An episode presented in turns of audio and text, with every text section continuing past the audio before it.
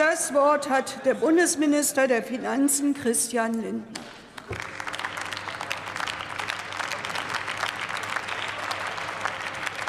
Herr Präsident, liebe Kolleginnen und Kollegen, äh, liebe Kollegin Lötsch, vielen Dank für die Worte der Anerkennung. Liebe Kolleginnen und Kollegen, insbesondere äh, den Mitgliedern des Haushaltsausschusses will ich danken für äh, intensive, arbeitsreiche und sehr konstruktive Beratungen.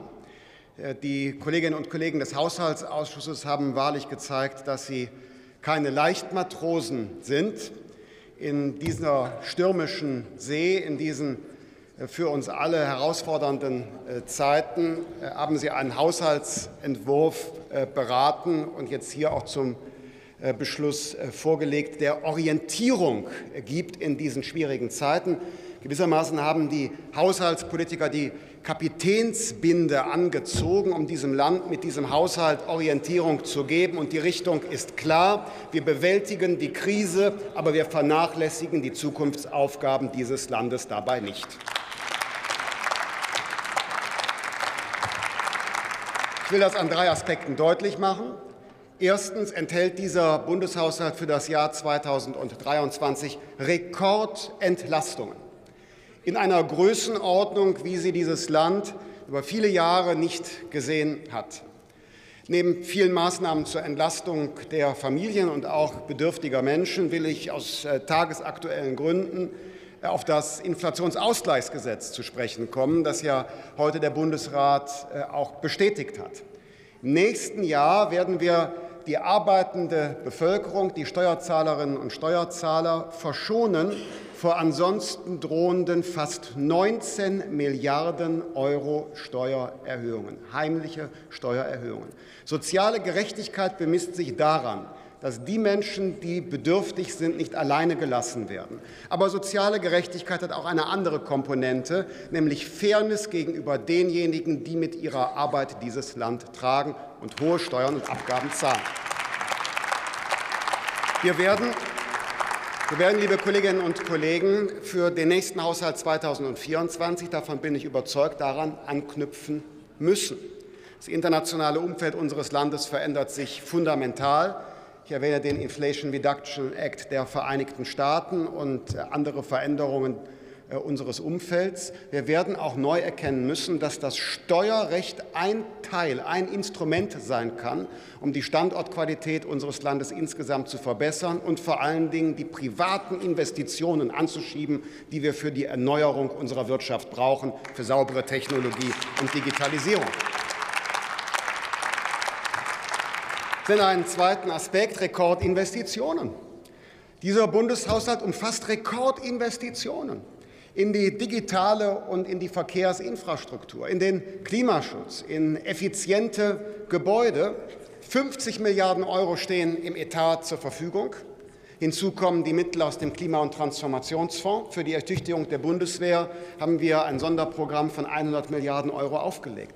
Verehrte Anwesende, liebe Kolleginnen und Kollegen, die Herausforderung ist in Deutschland nicht mehr, öffentliche Mittel bereitzustellen, Kapital bereitzustellen für Zukunftsaufgaben. Das hat sich verändert. Diese Koalition hat haushaltspolitisch alle Voraussetzungen geschaffen für die Gewinnung unserer Zukunft.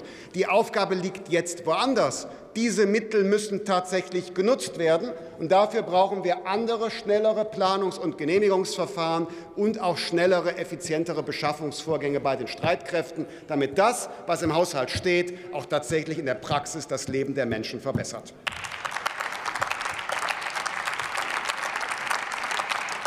Und zum Dritten, liebe Kolleginnen und Kollegen, äh, mit äh, diesem Bundeshaushalt kehren wir zurück zur Schuldenbremse. Wir haben ja, ich komme jetzt gleich darauf zurück, das wollte ich von mir aus ansprechen, aber es war kein Selbstläufer, dass wir in diesem Bundeshaushalt die Schuldenbremse einhalten. Wir mussten auch Konsolidierungsanstrengungen unternehmen und können Gottlob ja auch bestimmte krisenbedingte Ausgaben jetzt beenden. Ich nenne als ein Beispiel etwa äh, die Corona-Testverordnung und die Corona-Impfverordnung. Beide werden noch äh, beziehungsweise die ähm, Testverordnung bis äh, Ende Februar des nächsten Jahres finanziert. sind noch einmal für den Dezember, Januar und Februar gut 1,2 Milliarden Euro. Aber dann läuft das aus. Wir wissen noch nicht genau, wie die weitere Entwicklung ist, aber Stand jetzt bei den jetzigen Erwartungen zur Entwicklung der Pandemie können wir sagen, dass mindestens für den Bundeshaushalt der 1.3.2023 gewissermaßen der haushaltspolitische Freedom Day ist. Also Konsolidierungsanstrengungen haben wir vorgenommen, aber dennoch, liebe Kolleginnen und Kollegen, sollten wir uns nicht zu sehr rühmen, dass wir die Schuldenbremse erreicht haben. Denn wir werden im nächsten Jahr unverändert gesamtstaatlich ein enormes Defizit haben. Ein enormes Defizit deshalb, weil wir für unsere politischen Vorhaben in ähm, der Haushaltspolitik des Bundes die Schuldenbremse beachten und selbst disziplinieren, dass wir aber natürlich die krisenbedingten Ausgaben für Strom- und Gaspreisbremse im von der Pandemie bekannten Wirtschafts- und Stabilisierungsfonds bündeln. Das hat eine Bewandtnis nicht nur der Selbstbindung der Koalition an die Stabilitätspolitik, sondern auch um Flexibilität zu haben. Das ist vielen Rednerinnen und Rednern der Opposition bislang gar nicht aufgefallen. Die Strom- und die Gaspreisbremse kann man nicht genau prognostizieren, weil wir die Strom- und die Gaspreise in ihrer Entwicklung des nächsten Jahres nicht kennen. Und aus diesem Grund brauchten wir das Instrument mit seiner Flexibilität. Wir verbinden also die Disziplin für den Bundeshaushalt mit den notwendigen Maßnahmen zur Krisenbewältigung. Ich komme zum Schluss, liebe Kolleginnen und Kollegen. Nach der Haushaltsberatung ist vor der Haushaltsberatung. Der Haushalt 2024 wird ungleich herausfordernder als der Haushalt des Jahres 2023. Um Haushaltswahrheit zu schaffen, haben wir die von der früheren Regierung ja aufgebauten Rücklagen begonnen aufzulösen. 2024 werden keine mehr zur Verfügung stehen in nennenswertem Umfang. Wir werden unser Ambitionsniveau steigern müssen bei Klimainvestitionen.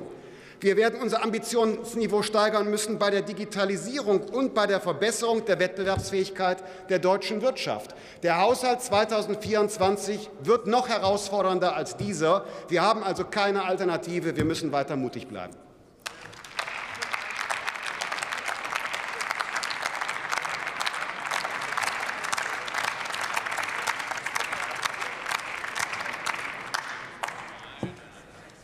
Das Wort hat der Kollege Stefan Müller für die CDU-CSU-Fraktion.